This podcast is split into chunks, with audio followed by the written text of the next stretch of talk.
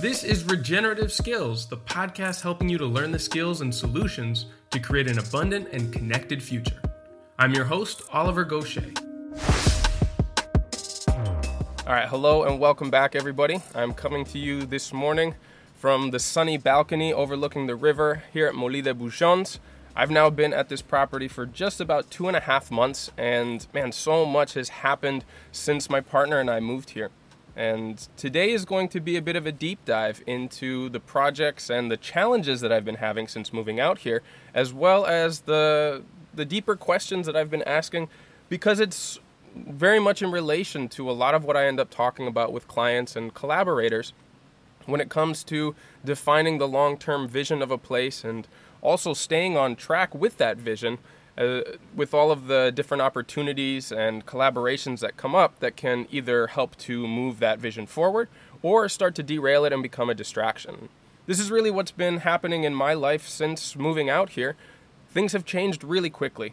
I mean, to give you an, an insight, we were living in a small apartment in the northern suburbs of Barcelona, and it took us about two years to find this property and then a whole nother year technically a year and eight days to do all the paperwork, acquire the financing, and properly move our stuff into this place and get it ready to live.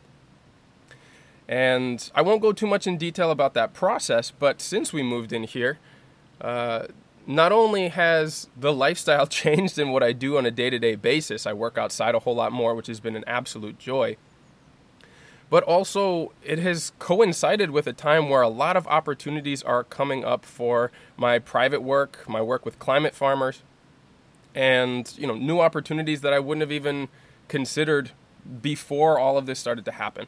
But before I go into all of that, I want to just say a quick thank you to all of the people who gave me positive feedback on that episode 2 weeks ago that I recorded as a diary of the water retention landscape design and implementation job that I did in Nicaragua as part of a collaboration with Restoration Agriculture Development, Mark Shepard's company out of the United States, uh, a company that I have respected and wanted to collaborate with for a really long time, and that opportunity was fantastic and being able to give an insight into a behind the scenes look at the decision making process, some of the challenges of running a contract like that, seems to be something that a lot of you were very interested in. And that's kind of the impetus of going into the behind the scenes work of my day to day life here and some of the challenges that I'm, I'm kind of dealing with and thinking over. So, one of the reasons why I'm focusing on this today is because these are topics that come up a lot with clients and collaborators that I, that I work with all of the time, which comes down to getting clarity around the long term vision, the unique version of success that is relevant to each individual, and putting it together into a strategy that helps to orient you towards where you say you want to go and also prevents you from getting sidetracked with so many of the you know possibilities that come up along the way that can either move things forward or distract you on this journey. And this is exactly what I'm going through on a personal level and you know it really helps me to connect with and have compassion for all these people that I work with because this, I go through it myself. And so let's start with some updates about what has happened since the previous episode where I gave an insight into, you know, the process of how we got into this property some of the initial projects that my partner and I were taking on, as well as you know the immediate challenges that we would need to to work on in order to make this comfortable to move in. So, first of all, if any of you have seen the three videos, one of the tour of the inside of the building, the other of the tour of the outside perimeter, the yard area immediately around it, and the and the river, and the third one being a tour of the farmland which altogether culminates in about three hectares or roughly seven acres of sort of disjointed and interesting little parcels that, that make up this house, then you'll know that I also highlighted a couple of the priority projects that I would need to work on just to get the property safe and to overcome some of the biggest risks as far as the structure and and yeah, some of the challenges on the outside. So the first one was repairing a portion of damaged wall on the oldest section of, of this house, which is over a thousand years old. We don't know exactly how old it is. I think I may have mentioned that the first time it was listed in a registry was in the year 937. which just blows my mind because growing up in the United States, that was just not a time frame of architecture that I ever came into contact with. Um, I mean, this house is, is far older than the country that I grew up in, which is pretty wild. But anyway, so that old portion had been damaged in a previous flood. There was a large storm that came through here called Gloria in January of 2020 and eroded a portion of stone at the base of the wall, which, as you can imagine, poses a real risk to the health of the structure in general. And fortunately, I have some experience doing dry stack walls, and there's plenty of stone around here, which is how many of the buildings got built to begin with. And as part of a smaller project inside of the house where we're cleaning out uh, a little room inside of the basement, which used to be used to store chickens as a chicken coop, there's, you know, I don't know, maybe 50 to 60 centimeters of built up chicken manure that we've been chucking out through the window to the outside. And in digging down, we've also come across a lot of stone. And the stone that came out of there, a lot of it I was able to incorporate into the wall down below. Some really nice flat uh, face stones that were easy to stack. And I've got some pictures, I'll try and put those up on Instagram. But yeah, that was one of the priority projects because if we did encounter another large flooding event, which, you know, with the way that the climate and the weather patterns have been shaping up over the last couple of decades is increasingly likely, then that's a portion of the wall that's at high risk. And if we were to lose that wall, if something were to crumble, that would basically destroy the whole house. And, you know, it wasn't a large section of the wall that was missing, but yeah, it took me a little while to put that together. It's quite a Tetris game. And man, I really almost screwed up my back in doing so because I had to get up a ladder. And in order to balance myself on the ladder and hold the stones at the same time, I had to kind of configure myself in a weird position. Uh, yeah, I put my back out for a couple of days after that. But we got through it. And though I haven't mortared it in yet, uh, that's going to be a project that I take on when we get out of the lowest temperatures of the season. So we're in a small microclimate here in the valley of the pre-littoral mountains in central Catalonia, if anyone's familiar with that area. It's right between the coastal range and the Pyrenees. And because of where we're situated, we get very low temperatures compared to other parts of Spain, especially in comparison to other parts of the Mediterranean climate. This winter, we've already got down to minus 13 Celsius, and we've had weeks on end of being down about minus 8 at night. But because of the thin air up here, we also swing about 20 degrees Celsius on a daily basis. So many times when it gets down to those lower temperatures at night, we also raise up to over 10, 15 degrees during the day, and it's quite sunny and comfortable, which is one of the reasons why I'm sitting outside on the balcony and recording this in the sun right now. But the point being, when we get down to those lower temperatures, it's not conducive to putting in either cement or lime mortar. Uh, I definitely am going to err on the side of lime mortar for a lot of reasons, which I can get into in another episode. But if it freezes at night, it can destroy the mortar before it has a time to properly set. And so I'll be mortaring these stones in and doing a lot of renovations on the wall when we get into spring and we're out of the risk of, you know, dipping below freezing temperatures. Another one of the projects that was important for us is that we're converting over the energy systems of the house. Previously, the house had been connected to a large propane tank, which fed the gas to, well, not many of the appliances, but at least all of the kitchen appliances. And it had been disconnected, the tank was empty, but you pay a service charge when it's empty of about 50 euros a month. And since we had no intention of continuing with that fuel source and the fact that the large tank which I want to say was about 500 liters, was right smack in the middle of the beautiful yard in the back. Uh, we planned from the beginning to get rid of that. And we finally had a truck come out and about a 17 meter crane reach over into the backyard, nearly took off a portion or a corner of the roof in the process, and finally removed that tank. And so now I'm in the process of starting to remove the copper gas lines that run all through the house, which is a challenge in and of itself. But it was nice just to get past that, and it opened up a lot of space in the backyard. There's a chain link fence that I'm going to move and probably use provisionally as a chicken coop until uh, it's warm enough for me to start to move the chickens in a mobile coop that I am almost finished building. But I'll get into that when we actually get it set up. So that's the gas tank. Uh, and another thing was getting the house heated because we disconnected the previous central heating mechanism, which routed to a bunch of radiators all through the house. But it was designed to burn gas oil or, or basically like bunker fuel, like diesel. And there were a bunch of very large tanks, about a thousand liters apiece, down in the basement. And I finally got all of those disconnected when Alba was away on a weekend trip. And uh, that's another time I almost put my back out, pulling those old tanks up through the basement so I could get them out into the backyard. So, yeah, so that system is now disconnected, and we don't have central heating. So, instead, I've hooked up an old cast iron wood stove in the kitchen area, which we use as a living room. And it's the one room that we keep heated throughout the day. It's a lot more manageable than trying to have a separate room for an office, a kitchen, a bedroom, and all of that. And so as a result, I've had to go out and cut a whole lot of firewood as part of an effort to also clean up a lot of debris that has just been accumulating over the previous years when this house was abandoned. So, luckily, that serves double duty. I'm cleaning out a lot of areas where things have just kind of accumulated and started to rot. If it's rotted out quite well, I incorporate it into the compost because I'll be working to improve the soil and start to get perennial plants established in the backyard, eventually working towards creating a botanical garden to feature many of the native species and the flowering species around here in the Mediterranean that also do well in a cold climate, but that's a project for further down the line.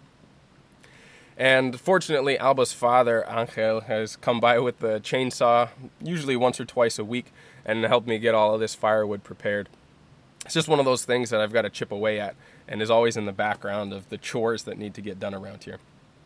So, as we start to convert some of the old appliances into more efficient ones and more direct ones, because we don't need these massive central appliances that heat or uh, supply hot water to the entire house, I've been disconnecting those and putting in ones that can just serve a single section of the house.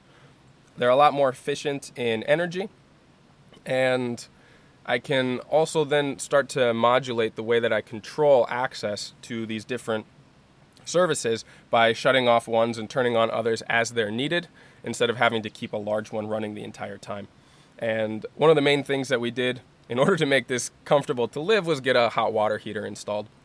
And we got a high efficiency model that's good for about two or three per person's use.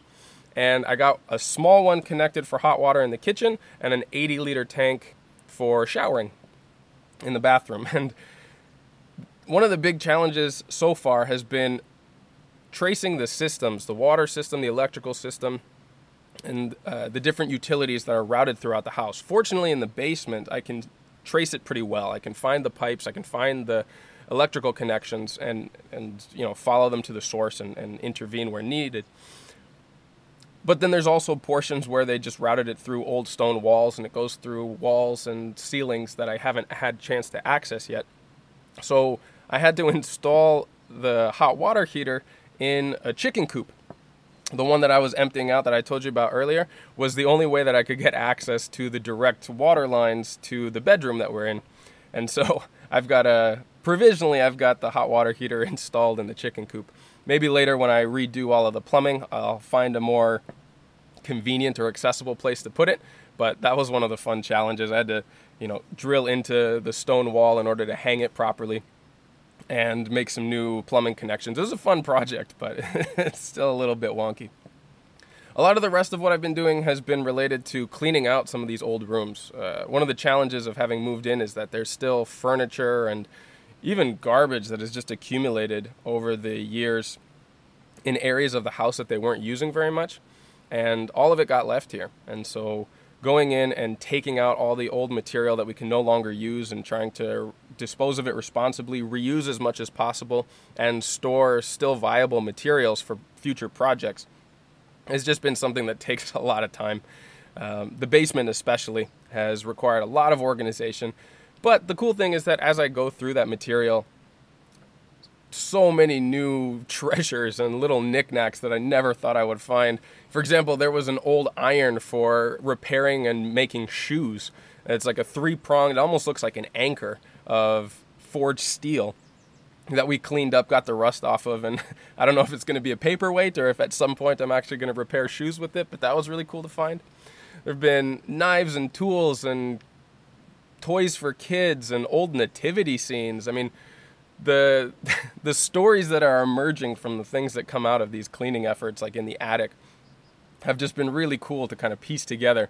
Uh, some of them are antiques, some of them are just garbage, but uh, it, it's starting to weave together a story of the livelihoods by finding things like fishing poles and nets, because you know along here on the river there is fishing and uh, other things that have just given us indications into the activities and the hobbies and the decorations that were used over time that give this place life and and piece together the stories of, of how people lived here. It's been really, really cool to see that come out of what is otherwise kind of mundane cleaning jobs. One of the final interesting projects that's going to emerge, I'm not sure exactly how it's going to unfold yet, is starting to fence off the property. Now, I have some thoughts about, mm, let's say, you know, private property especially when it comes to land or a house that's this old.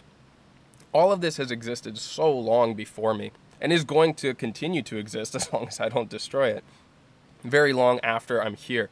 And so the concept of owning it is really weird, right? I'm only here for a small blip of its of its journey and really I'm paying for access. I'm, I'm essentially renting it and, and you know buying the rights to it during my lifespan is the most that I could ever hope for. And so it's much more of a stewardship role that I have here, of course. And so fencing it off and making it inaccessible to the general public is something that I've kind of struggled with because, you know, a big portion of the property gives access to the river. And of course, the river is a public resource. And I don't want to cut off access to it, while at the same time, the way that people use it around here, they just walk through my backyard and many of them have dogs that poop all over the place, and many of them leave trash. And quite frankly, there's just not a culture of respecting the space very much. And so I'm going back and forth about the best way to manage this. I feel a real responsibility to keep it clean, to take care of the plant and animal life around here, especially since this is a preserve for river otters.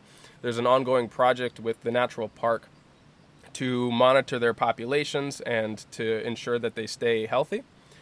And there are fines that, that they put out there for people bringing dogs down to the river because they can destroy wildlife habitat. They can scare away wildlife by, by urinating around and you know marking their territory, which makes it unwelcoming for, for more delicate wildlife. And you know people come down and play loud music and throw trash around, and you know I'm I guess this is gonna unfold over time. I really want to curate access of the general public and not cut it off. But in the short term, I do need to make sure that I can stay on top of it and properly care for the space. And so, at least provisionally, I'm going to be fencing off this area um, just so that I can get on top of it and, and figure out a proper way to invite people to, to use it in a respectful way. And yeah, so this is going to be an ongoing thing that I kind of coordinate with the local community in a way that promotes responsible use and and reverence for the natural resources here and allows me to yeah basically just not have to play damage control i don't think that's a, a good use of my time and so yeah at least provisionally i'm going to be fencing it off and and yeah, based on that, I'm going to figure out how to manage the space. If anybody has ideas or references for how people have done this successfully in the past, I would love to hear it because it's something that's really important to me. All right, so with that said, I'm going to talk quickly about some of the new priorities moving forward. As I mentioned before, there's that radiator system throughout the entire house that was connected to the old central heating system. And because it gets so cold here at night, and there are many portions of the basement that aren't properly closed off, there's fresh air that just flows in through the riverside. And because we've been going down to such low temperatures, there's a risk of pipes freezing. And so, one of the things I've been trying to do is to drain out the radiator system of its water. And I was able to successfully drain it one time by cutting off the main water system. But as soon as I opened it back up, there is some point in the system where it's refilling. And I just re- basically undid all that work that I had, I had done previously. And I have yet to find the refill point from the main water system into the radiator system. And until I do, that's going to remain full of water and a risk of, of freezing. So I'm going to have to go through there at some point and figure out where that water is entering. So that's one of the challenges. Another one is, start, uh, is installing a new water heater for the back annex of the house, which is going to be our apartment system. And I'm going to need, you know, a proper water heater for there so that we can start to use the shower and yeah, just uh, create that as our private space within the larger home that is mostly going to be dedicated to business. And as I've been doing investigations around here for the budget that it would require, we're looking at over 800 euros just for the plumbing itself. And that's, you know, of course, I'm not going to hire it out, but gosh, if I was to do that, it would probably go to about triple. And it's a relatively simple system, but I'm I'm dedicated to putting in really good quality materials. Uh, as much as possible, I want to use natural materials, but let's face it, there aren't really any good natural material options for, for plumbing systems. And so in lieu of that, looking for the most durable and long lasting materials is, is what I have as options. But yeah, it's just, it's all of these uh, kind of accumulate into a budget that I, I need to meter out very carefully and make sure that I'm touching on the most important projects first so that I don't start to go into debt, which I'm quite allergic to. Another one of the big challenges is cleaning out the basement area in the oldest section where they used to run the mill wheel if anybody's seen that video where I show uh, what that looks like currently, it's full of trash. People have just dumped garbage there for God knows how many years, and the roof is in bad condition. In fact, it's going to have to get redone eventually. The wooden beams that support the the roof are rotted out, and we've got fortunately uh, approved an, an application for a subsidy to work on that because it is an old historical building and there are incentives to keeping them in good condition. But we're still a long way off from getting to that project, and the first steps are going to be cleaning it out. Uh, so, yeah, God knows what kind of treasure I'm going to find down there. I've heard that some of the old mill wheels are are buried somewhere in, in the floor. So I'm looking forward to finding all kinds of treasure, but also uh, wearing good protective equipment because there's tons of rusty steel all over the place. So that's going to be interesting. We've also got to remove a lot of the old appliances. These were installed probably in the 70s and 80s that served the hotel that this place used to be. So there's big old dryers, there's a centrifuge for spinning laundry, and an old laundry machine. I'm sure some of it would still work, but we're just not doing any kind of hotel function of the business at that scale anytime soon. And even if we did, we would want to get mm, more efficient appliances. Those things use energy like you would not believe. And so we're going to see if we can resell them. I think for the most part they still work. But uh, yeah, that's just going to be another challenge because these things are massive and I'm going to need some help just to, to move them out of here. And let's see, there's also the design for a gate that I'm going to put as access to the backyard. This kind of goes along with the fencing project, but I want something that's attractive and is inviting. Again, I, I eventually want to invite people back into that area as soon as I can stay on top of the stewardship role that I am assuming and having something attractive while also maintaining privacy and you know just uh, uh, keeping it in line with the with the aesthetics of this really beautiful house is going to be a fun project but it's another one of those things that gets added to the budget and so finding the right place to put it within the priority projects of the house is is just one of the challenges I'm looking at.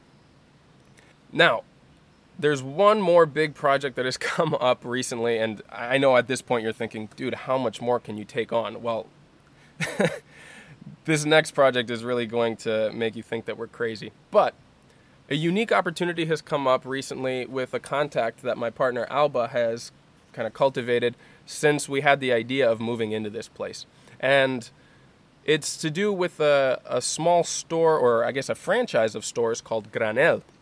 So Granel is a small franchise here in Spain.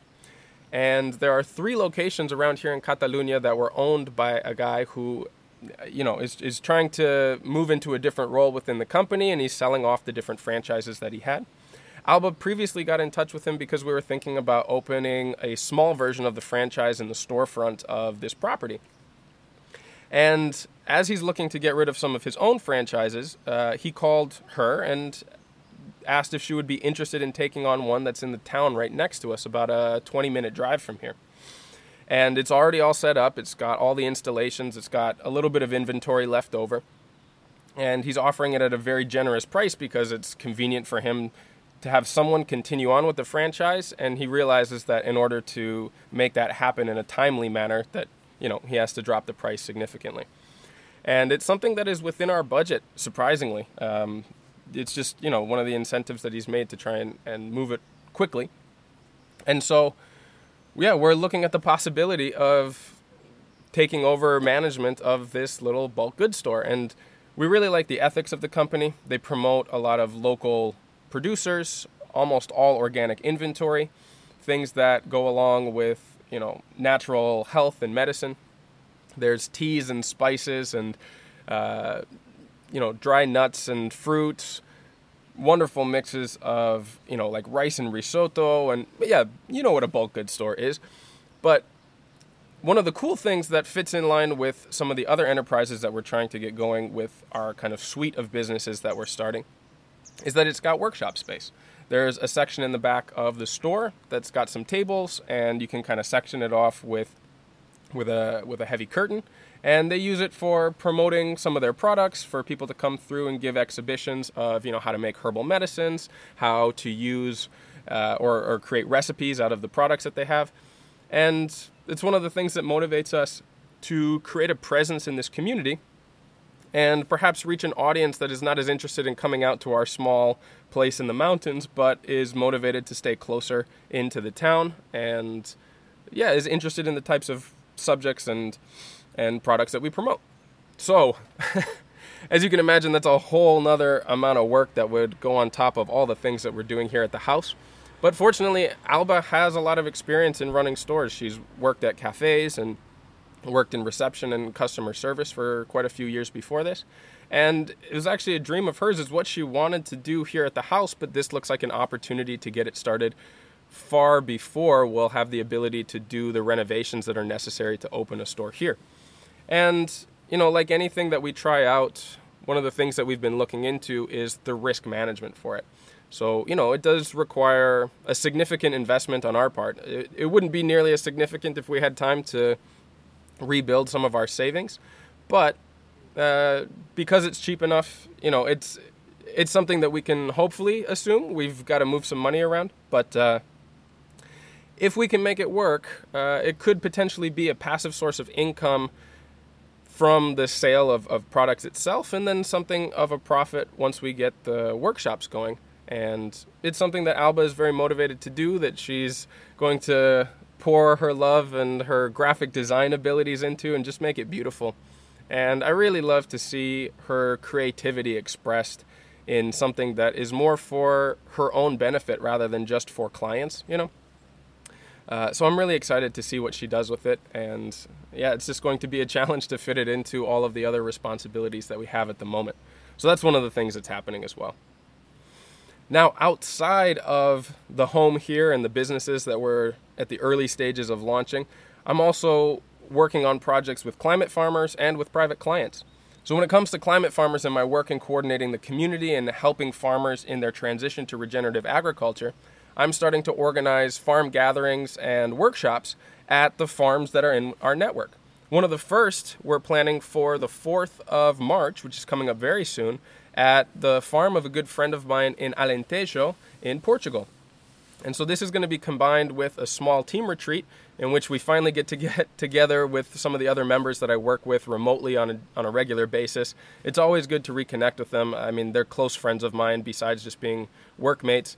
And yeah, these times of being able to work in closer proximity and have longer conversations without the barrier of a screen in between us is always really productive for clarifying vision and strategy for how we're going to try and accomplish our goals in the upcoming months.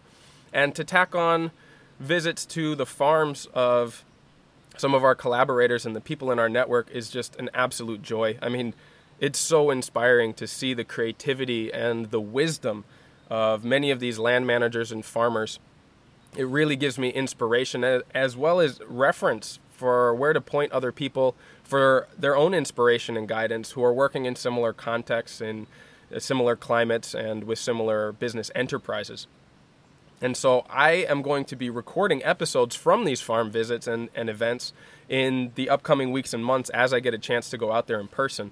And yeah, the other thing though is it just takes a lot of time to coordinate and do the logistics for these. So that's taking quite a bit of my time now as well. We're also developing the transition program and the farm health report card. And this is kind of my main project at the moment. So turning this into a formula that people can follow that helps to simplify some of the steps while also giving them the opportunities to customize as needed based on their own context and the needs of their enterprises and them as individuals is something that's really motivated me from the beginning. I know exactly how difficult it is to deal with all of the moving parts and the dynamics and the uncertainties of of running a farm enterprise. I mean, I've worked on farms quite a bit in the past from Australia to New Zealand to the United States and then previously in Guatemala before moving on to this farm here. And I have so much respect for the people who do this for their, their livelihood on a daily basis. And in an effort to try and make this more approachable and de risk the transition process, we're coming up with a template for the key things that you need to consider and then giving them support in the form of consulting and coaching, uh, educational resources, hopefully finding access to startup funds and uh, financial support, both coming from institutions, private endeavors, and our Carbon Plus program in climate farmers. Um, and in order to track the progress of this, we're building a farm health report card alongside with it. And there's a baseline of key information that indicates things like soil health, and in this farm health report card, there's a baseline of information in three categories that I'm still clarifying, but that we're co creating with farmers to make sure that it's relevant to what it is that they need to track for their own versions of success and to keep them uh, on, on the path that they say they want to go to. And the three categories are ecological health, which of course is fundamental to any farm business, business health, which is fairly standardized and is not necessarily unique to farms, things like cash flow and profit and loss statements and assets and calculate their depreciation. Obviously, all of the different variables that come up in a different enterprise in, in a farm are what it is you're going to be measuring in order to track the health, the financial health of a business uh, as, as one of the key metrics for whether or not your farm is doing well.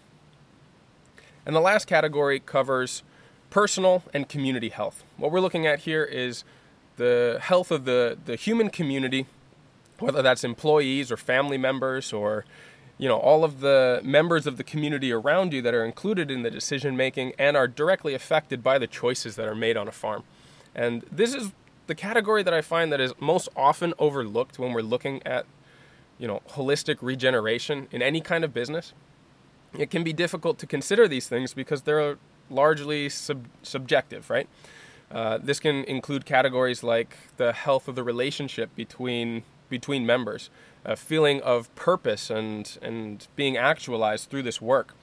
It can also be as tangible as whether or not they're fairly compensated, and stress levels and health and strength and flexibility. All of these things contribute to the capacity and the the fulfillment of the humans that are involved in any kind of enterprise, but in this case of course we're looking at farms. And so Right now, I'm trying to zero in on the commonalities that are necessary for measurements on any type of farm enterprise. And then from there, people can choose the other metrics and points of measurement that are relevant to their context and to their business. And hopefully start to create a relevant tool for measuring progress as people work towards this concept of regeneration. And that's really just a very small overview of this project. It's going to continue to evolve and take shape as I work with the farmers in our in our community. And if this is something that you're interested in joining, for now just keep in mind that the community is only open to people who are actively farming within Europe. But if you don't meet that criteria and would still like to contribute to the development of this program, joining the Discord server for regenerative skills here is the best way to get in touch with me and to explore some of the things that I am uh, looking into and talking to other members about if, if this is something that's of interest to you. And so at this point, with so many things going on, I mean, I've just been absolutely exhausted and pulled in so many different directions. And one of the things that has started to suffer is the outreach and the the projects that I do through regenerative skills with the clients and and yeah, the collaborations that go through that side of the business. Now, I still feel very confident and happy about the quality that I'm able to deliver for the few clients that I've been able to take on, but I've had to say no to a lot of other propositions from people who have reached out and asked for help. Uh, and as a result, I realize that I'm starting to become a bottleneck in this process. And I'd really like to be able to say yes to more people and offer more services and assistance to people through the network. And in order to do so, I am starting to open up regenerative skills as a cooperative. I've already been collaborating loosely with some other friends and other designers and and you know people working in the regenerative space and services for a while, but the collaborations have been, you know, single project based or a little more loose. And increasingly, I'd like to form a cooperative where we help each other out on a more regular basis, share clients and projects, and support one another in the services that we're able to offer.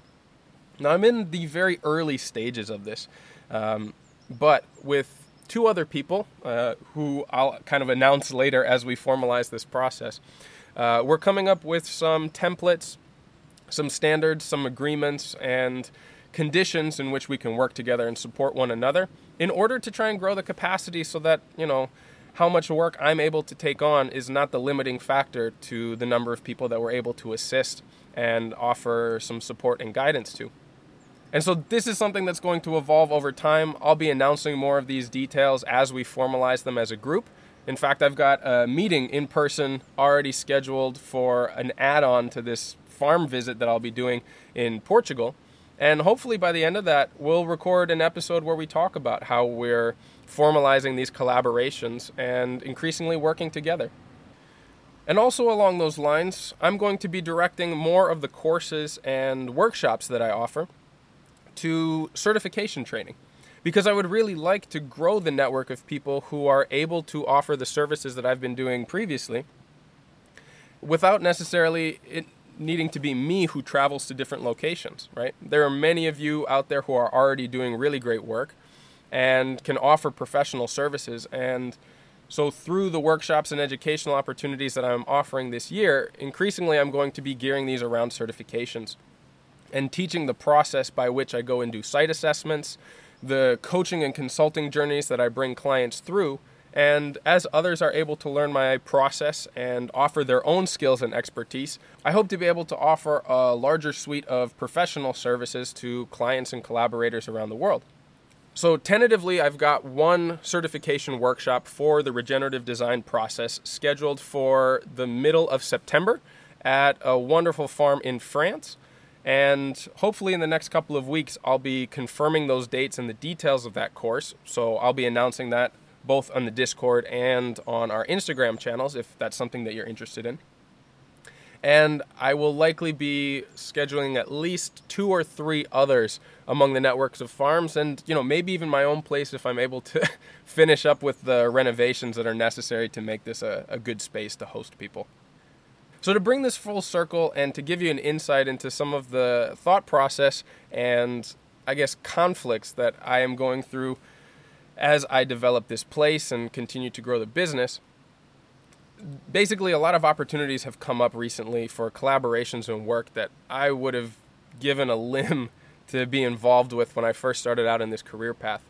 And yet, with the development of my home and focusing on creating community where I am, I've started to second guess my primary motivations and come back to what's really important to me, not only in my lifestyle, but also in my commitment to my family and the people around me who would otherwise kind of get left out if I put all of my efforts into to this kind of career development. Now there's pros and cons to both sides and I've been weighing these out pragmatically because obviously if if I take some of these jobs it would mean a whole lot more cash flow coming in that would make projects here perhaps a lot easier or faster to, to implement. Having money to do the renovations on the house, to build the fence and the gate that's necessary for maintaining privacy and stewarding the land around me. I mean, this is just going to move faster if I've got a larger budget to work with. I also, you know, I really love to travel. I've been traveling for about 15 years of my adult life. And I love to see new places, new cultures, and especially get involved with projects and help people to advance their goals on their different pieces of land wherever I go. It's also something that my partner Alba really loves to do. Uh, she hasn't traveled nearly as much as I have in, in the past and is super motivated to see you know new and exotic places, try different foods, see different ways of life and cultures, and it's something that I would really love to include her in on. There's also the excitement and the challenges of taking on new projects and collaborating with new companies and people that I've respected and looked up to my entire life. Um, I, I love to learn directly with people that I admire and who have more experience and can help me to level up my own skill sets and, and offerings to clients. But of course, the pro the, the cons of that would be having little time at home. And I've already started to see this creep in with the project that I did in Nicaragua, followed by the site assessment in Madeira, followed by having my parents come and visit for a while. It's you know, I, I'm looking at almost a month now of not being able to advance the renovations and the projects that are necessary to keep this moving forward. And so our house and our farm is going to take a whole lot longer to develop, and certain enterprises are just not going to be feasible if I'm moving around all the time. Mm, frankly, it's one of the reasons why we haven't brought the chickens in yet. Uh, Alba's parents are still taking care of them over at their house, even though they bought them for us when we had just signed the initial paperwork putting a down payment on the house. And we were looking forward to it being one of the first things that we do is to start to move animals in here, but it just doesn't make sense to do that if I'm moving around regularly. And we need somebody to be here constantly. And, you know, I'd really like to get good gardens going here, start to plant out the agroforestry system, but all of this requires me to be present and to be observing and responding to things in real time if it's going to be successful. I often get people asking me when they come to me as design clients, you know, can you help me set up a really low maintenance, high production system, maybe agroforestry or, or something like that? And, you know, the truth is, if I could do that for you, I wouldn't even be in this line of work. If there was some kind of very low maintenance, high output system, uh, you would know about it by now. And there's a lot of, uh, let's say, social media videos and posts about, oh, like, you know, a couple of hours a week and all of this abundance and stuff. And I mean, it's just not realistic at some point, if you want high output from an ecosystem, you're going to have to put in a certain amount of high input. Now, that does not mean money, it does not necessarily mean material input, but oftentimes that's compensated by time and effort input. And so, you know, I just have to be realistic with myself too about if I really want this place to, to be jamming and to provide for my family and my community, I'm to have to put in the time, especially in the beginning. In the long term, it is a little bit more feasible to have decently high output without having to do too much input. But when you're starting from a damaged ecosystem as I am, although there is, you know, it's not nearly as damaged as some other places, I'm very fortunate in that regard. It does require a lot to get it kind of kickstarted, to restart the cycles that have been compromised, and to, yeah, reconnect many of the processes that are necessary to get it moving into a, a growth and evolutionary stage. And so, yeah, if that's something that is going to be important to me, I just have to take on the responsibility of being here more often. The other thing is, of course, that local community connections are really going to suffer. Uh, I have not been putting in the effort that honestly I should have been to learning Catalan. Now, I can communicate very easily with my neighbors in Spanish. That's fortunate. But it's not the way to communicate to them in a way that kind of establishes a deeper relationship, right? That's really the, the language that people around here use. And they're very proud of it. It's a very small regional language that has required a huge amount of effort on the part of the government and the local communities to preserve. I mean, they're recovering from almost 50 years of their language being illegal in all formal settings during the Franco regime. And I can really understand and respect the effort that has been required to keep this relevant in the modern times when everything is being homogenized, when Spanish and English become the dominant languages in an area, to preserve your mother tongue and to keep it an active part of the culture. And I want to respect that. I really want that to be an aspect that I put the necessary time into learning in order to be able to engage with my neighbors and the people around me uh, on their terms, you know, instead of kind of defaulting to the easier mode of communication from my side. And also, just establishing relationships in this area is going to require time, you know.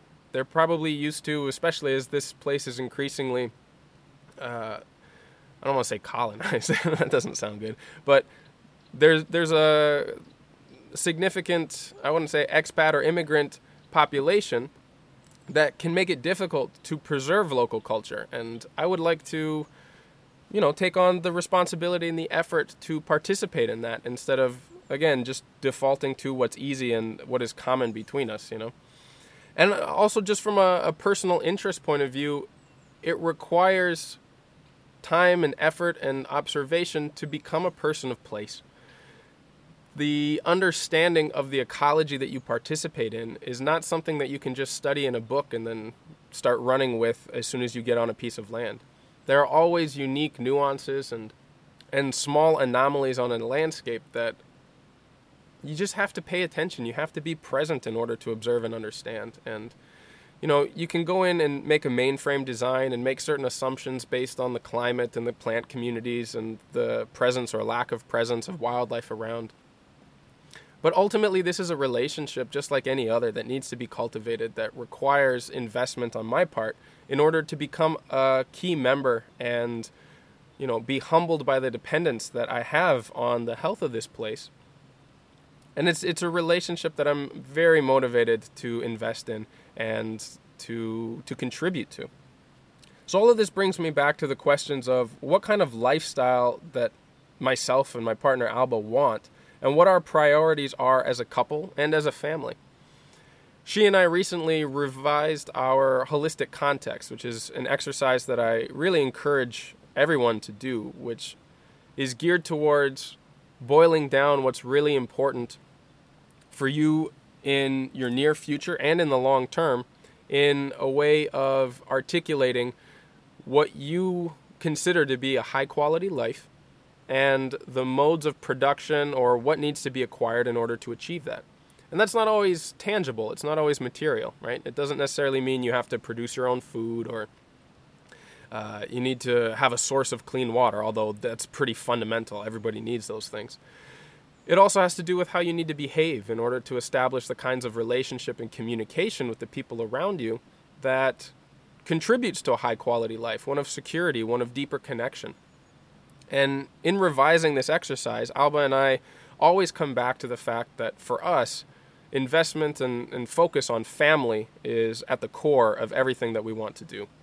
And as a result, investing in this place means making it conducive for family and neighbors to be here more often, to put in the infrastructure and make it inviting for people to come and spend a more significant amount of time it would be easy for us to set this up as just a tourist enterprise and have people coming and going constantly as a form of cash flow that can move forward projects. But it's more important for us to make this a comfortable place for people to come and spend a significant amount of time where relationships can be deepened, where an understanding and a communication between one another, as well as the ecology that supports us, is something that is advocated for beyond just you know, fast turnover and quick cash flow. One of the things that came up in reviewing this, especially since my parents came to visit for the first time for about a week and Alba's parents were here quite regularly, is that, that both of our parents are starting to reach retirement age. And, you know, within about probably 10 to 20 years, are going to need a lot more care than they do at the moment. I mean, we're very fortunate that they're in good health at the moment and very independent, but, you know, we're realistic. Uh, within a fairly short amount of time, that's not going to be the case. And we want to make sure that we have the ability to, to be the ones who take care of them as this starts to be the transition of life that naturally happens.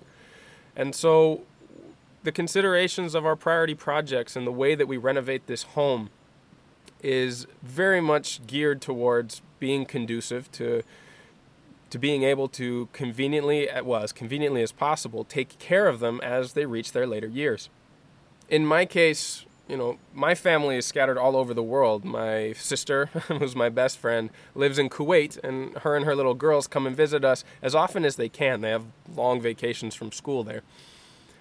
And sometimes they come and visit for a month or two months at a time. And we would really like that to become a regular part of our rhythms throughout the year more than just a tourist visit or a reconnection, my sister and I have talked about what it looks like to do life together, you know, where it isn't just a novelty to have them here, but, you know, they do part of their schooling and I help to educate them about the natural world, which they don't have nearly as much access to there in the Middle East, as a key component of, of their development. And, you know, what it looks like to have them uh, participate in the development of a farm, maybe help us out with some of the, the little enterprises that we have, such as running the shop, or, you know, maybe even at some point doing something related to like a summer camp or uh, a natural education program for kids. And so I was actually talking to my sister the other day about how in order to achieve these goals, I'm going to have to adopt a mindset that is distinct from the one that was necessary for me to get into this this lifestyle, to, to buy this house, to build up the career that I have at this point. Because, you know, at a certain degree, that mindset was one of of scarcity where I was constantly on the hustle. I was taking on more and more projects constantly in order to increase the amount of money that I was bringing in, that I was saving, uh, making a lot of compromises, oftentimes to my personal health and to sometimes even my relationship, to to get the resources that were needed to kind of establish myself, to make a reputation here, to build up a client base, and to to get into a house. And I'm very grateful that that worked out. I mean, it was certainly not. Uh, a single effort. Uh, it was very much supported by family, friends, my partner Alba, her family, and I'm incredibly grateful for that. But yeah, coming back to that mindset, it's it's essential for me now that I have established this basis to move into a mindset of contentment, appreciation, of gratitude rather than continuing to constantly be on the hustle, constantly be looking for more, but rather enjoy and help to coax into the full expression of its potential of the ecosystem that I'm participating in, of the relationships that I've worked to cultivate, and of you know the the businesses that I've put an effort to establish. It comes back to something that I've often talked about on this podcast in the past, so that maintenance is not sexy, right? Everybody talks about getting projects, uh, getting projects established, doing a design, doing an installation, and planting your trees or whatever. But honestly, what makes these things successful is not how well they're implemented, but it's how well they're maintained. And honestly, I'm in a very fortunate position right now to have a lot of my basics taken care of and then some. And at this point, it's again a different mindset that's going to be keeping them going to help them to flourish and evolve and to reach their potential than it was to acquire them. And this is something that I'm going to continue to explore in the coming episodes and seasons here as I work to understand what it means to become a person of place, to establish deeper relationships, and to embrace the maybe not as flashy or as sexy maintenance routines that keep these things healthy, to pay attention, to understand their development and their evolution, and to participate in this process. Now, I know that there are probably many of you out there who are at some stage along the point of all of these things that I've been talking about. You're either developing or working towards acquiring some of the things that, you know, I'm I'm now starting to work with. And there are quite a few of you, as I've seen on the Discord channel, who have already acquired your land or have already started to build up your business and are moving into some of the stages that I've just mentioned. What I want to go over real quickly is some of the tools that I have found to be incredibly helpful when thinking about these kind of deeper considerations that are often not explored in conventional education or adequately explored even in permaculture courses or the other types of alternative education that have been key for me getting to where I am. So, one of the tools that I've already mentioned is that of the holistic context creation. This comes along with the Savory Institute's curriculum, and it's one of the fundamental things that they encourage everybody to do before getting into the rotation of cattle or the management of the ecosystem in order to adequately understand what it is that it's important to you. The first step in developing a holistic context is to understand the whole under management, the entirety of the systems that you are interacting with and that you will need to consider when developing something in a holistically regenerative way doing an inventory of the whole under management, the resources that you have access to, the communities and the ecosystems that you are interacting with, and also the decision makers who need to be included in any decision making process in order to ensure that their considerations and their priorities are a part of the strategy that, that comes out of this process. From there, you look into what is called a quality of life statement. What does a quality of life or a quality life mean to you? And then from there, looking at the future resource base, and this can be physical, this could be relationships, this can be uh, time management that would be required for you to then achieve that quality of life in perpetuity, in the long term. So it's one thing to make a huge effort to acquire this quality of life in the short term, but again, going back to what is required for maintenance, if you want this quality of life throughout the, the journey that you're on, what would be necessary for you to maintain it, to have it be a lasting state that you experience? There's so much more to this, and I have some worksheets developed on this, as well as some other exercises beyond the original curriculum that I've found helpful to frame the questions and to look deeper into this, which I'll go over right now. So, there's another one that my sister and I have been doing for almost six years now, and it's called Creating a Future Letter. And what this exercise entails is that you write a letter as if you were one year ahead of the time that you are now. So we do this every New Year's.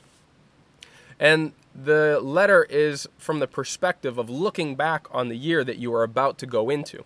So I did this, for example, for 2023 and I wrote it as if it were New Year's of 2024, looking back on the previous year. And I write this to my sister because I can share, you know, all details and very personal things with her. And the idea is that you list off the things that you have accomplished and the power of doing this as if it has already come to pass is is really is really useful. Um, it gets you in a mindset of you know this is what has already happened and puts you in a mindset of how you feel and what you experience having already accomplished those things. And you're supposed to review it every month or so just to keep it in mind and make sure that these are still high priorities. Uh, I've put things on there such as, you know, the renovation projects that I've talked about, but also having spent time with her and her children and other members of my family. Uh, the depth of quality of relationship that I have with my partner Alba at that point some of the things that I've overcome, some milestones. And I've learned over time to mention things not necessarily super specifically, such as dates of accomplishment or exactly how, and let those things unfold instead throughout the year. But mentioning the things that are really close to uh, an experience of satisfaction and of personal pride for at least having put in the effort, even if the accomplishment itself doesn't exactly look like the specific idea of success that I may have envisioned at the beginning of the year. That's one that I really recommend. And, you know, I'll, I'll, i can talk more about this in detail on the Discord server if anybody wants. I also really like an exercise called fear setting, where you list out the things that are most likely to impede the, the implementation or the actions that would need to be taken on a given project due to some anxiety or some worry that you have about what could potentially go wrong. And by listing these out, you talk about, you know, the likelihood that these things could go wrong, the worst case scenario, what could really happen if they you know, if the if the worst case scenario were to come to pass, while also looking at what could be done to mitigate these or to repair the damage if that really is what ends up happening. And what it does is it puts fears into perspective about how likely they really are, how bad the downside really is, because it's often not nearly as bad as you might build up in your mind.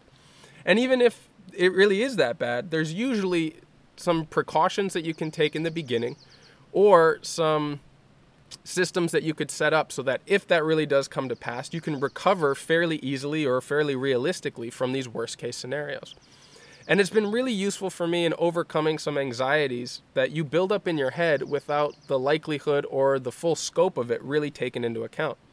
What I've learned to do now is, you know, when you get into these modes of self doubt and, and worry, and start playing the what if game, right? That's what we refer to it as. You know, what if this happens? What if this goes wrong? The trick is to fully answer that question, right? Oftentimes we just stop at what if uh, and, and list the worst thing that could happen, right? But if you actually play that out to its logical conclusion and really analyze the, the depth of the risk that you have built up in your head, it's very often much more manageable than you think and can remove at least mental barriers to progress or to action that you would have otherwise not taken for the anxiety that you've built up in your head around it. And I've got worksheets on this and I'm very happy to to share them on the Discord too if, if that's of interest to people. There's also value analysis, and this goes along very well with the holistic context development process, where it's a worksheet where there are a lot of different categories of priorities that one could have. And you give them a numerical value to determine really how important they are to you and how important it would be if you were suddenly to experience them uh, grow or to diminish in your life significantly. And by going through some simple calculations, you can determine what the top 10 most important priorities for you, both internally and existentially, are and work them into your strategy for what you want to put an effort into helping to grow or to protect in your life based on what comes out of, you know, this priority assessment and the values that you have. Another one is the eight forms of capital. Many of you who have studied permaculture are probably familiar with this. Uh, Ethan Roland and Gregory Landua are the original uh, are the originators of this concept, and it's a way of analyzing the different forms of capital that are often underestimated or underconsidered when looking at you know what it is you're trying to build through your efforts in a project or what you would like to experience in your life things like financial capital obviously are some of the ones that we usually consider but also intellectual cultural um, experiential spiritual capital which are often not considered in the same analysis or you know cost and benefit analysis when taking on a project and looking at the things that really culminate into a rich experience that can fulfill us in ways that limited forms of capital like financial capital just can't touch right and this way we give credence to all these other forms of value in our lives that that are, are really worth considering that are often not talked about nearly as much but you know are, are worth understanding. And again you work through a worksheet you give it a numerical value you try and understand what you have in balance and what is out of balance in order to try and create a, a bit more of a homeostasis and a more robust understanding of the resources that you have and the ones that you need to perhaps work on in order to achieve a better state of balance in your life and so in going through all of these different exercises reviewing these with my family with my partner some of the conclusions that I've come to is that I really enjoy teaching, and that's somewhere that I'm going to be putting more effort into the upcoming years. You know, it makes sense with this investment on the the shop that we're looking to acquire in the city because of the workshop space that it has, and also the renovations here in the home that perhaps before making it easy to let's say have rural tourism and people coming and stay the night that instead we put a little bit more priority on fixing up the teaching spaces, the common spaces where we can host workshops and, and different courses. Because both Alba and I are very passionate about teaching and sharing knowledge and inspiration from things that have helped to transform our own lives, increased our health, increased our satisfaction, and making these available and more common within our community so that we can help to grow the overall well being and health of the people around us, of the communities that we interact with. As an extension of this, building collaborations, like I mentioned before, expanding the team that I work with, and in turn, my ability to help and assist other people who, who request it, and never needing to say no or turn people down is really important to me. But rather, to focus on the aspects of my work that really challenge me and bring me joy and help me to continue to learn, and giving opportunities to collaborators and students who would like to get into this line of work and who bring complementary services that either I'm not very good at or are not the parts of my work that I enjoy, is another part that really motivates me. All right. Whew. That was a lot. I, I, bounced around to so many different topics. This was something that I was really keen to discuss on this channel, partly as a way to open up the conversation. I would love to hear from those of you who are listening and would like to contribute to this as a topic that we explore on the Discord server within these groups, because I think that many of the considerations, many of the internal struggles that I'm going through right now, are common and, and many of you can relate to them. Maybe in very different ways, maybe you're at a very different stage of development or goal completion than I am, or maybe you're further advanced along these. You've been established for a long time, you've you know are looking at, at different priorities and how to balance all of the opportunities as well as some of the the challenges that are coming up in your life. But I would love to hear from the rest of you as to how you find direction and, and make these difficult decisions. What are some of the exercises or the practices that you've integrated into your process in order to make this easier for yourself or to help you go a little bit deeper and understand what the core priorities and considerations of other people that you share your life with are in order for the decisions that you make not to be selfish and to benefit the others around you that enrich our lives and our experiences. Do you have any processes or resources that you use to break these big questions down into manageable considerations? Uh, whose agreement and alignment do you personally need to ensure that you're not selfishly making decisions that would interrupt other people's priorities and processes? And once you've made a decision, how do you monitor the progress of your choices in order to know if they're getting where you want to go or if you need to, re- to revise them and to correct course? And these are things that I'm always struggling with and, and looking to explore deeper, not only for my own benefit, but also to help some of the clients that I work with on a regular basis. And so, look, to wrap this up, let's keep this conversation going on the Discord channel. If any of you have ideas, advice, or questions of your own, I would really love to hear about them there on the channel. And if you'd like to join me in person on some of the most beautiful farms around Europe for the upcoming farm tours and the workshops in Portugal, for example, on, on March the 4th, and in Italy, which I don't have the exact dates for, which will be in April. Same with Germany, I'll be there in May. And then I'm looking in the long term to Spain and France in the autumn. If you'd like to be involved in those, just be sure to follow the Climate Farmers on Instagram and LinkedIn for those farm tours. And I'll be announcing course and workshop dates through my own Instagram channel and the website in the Discord server.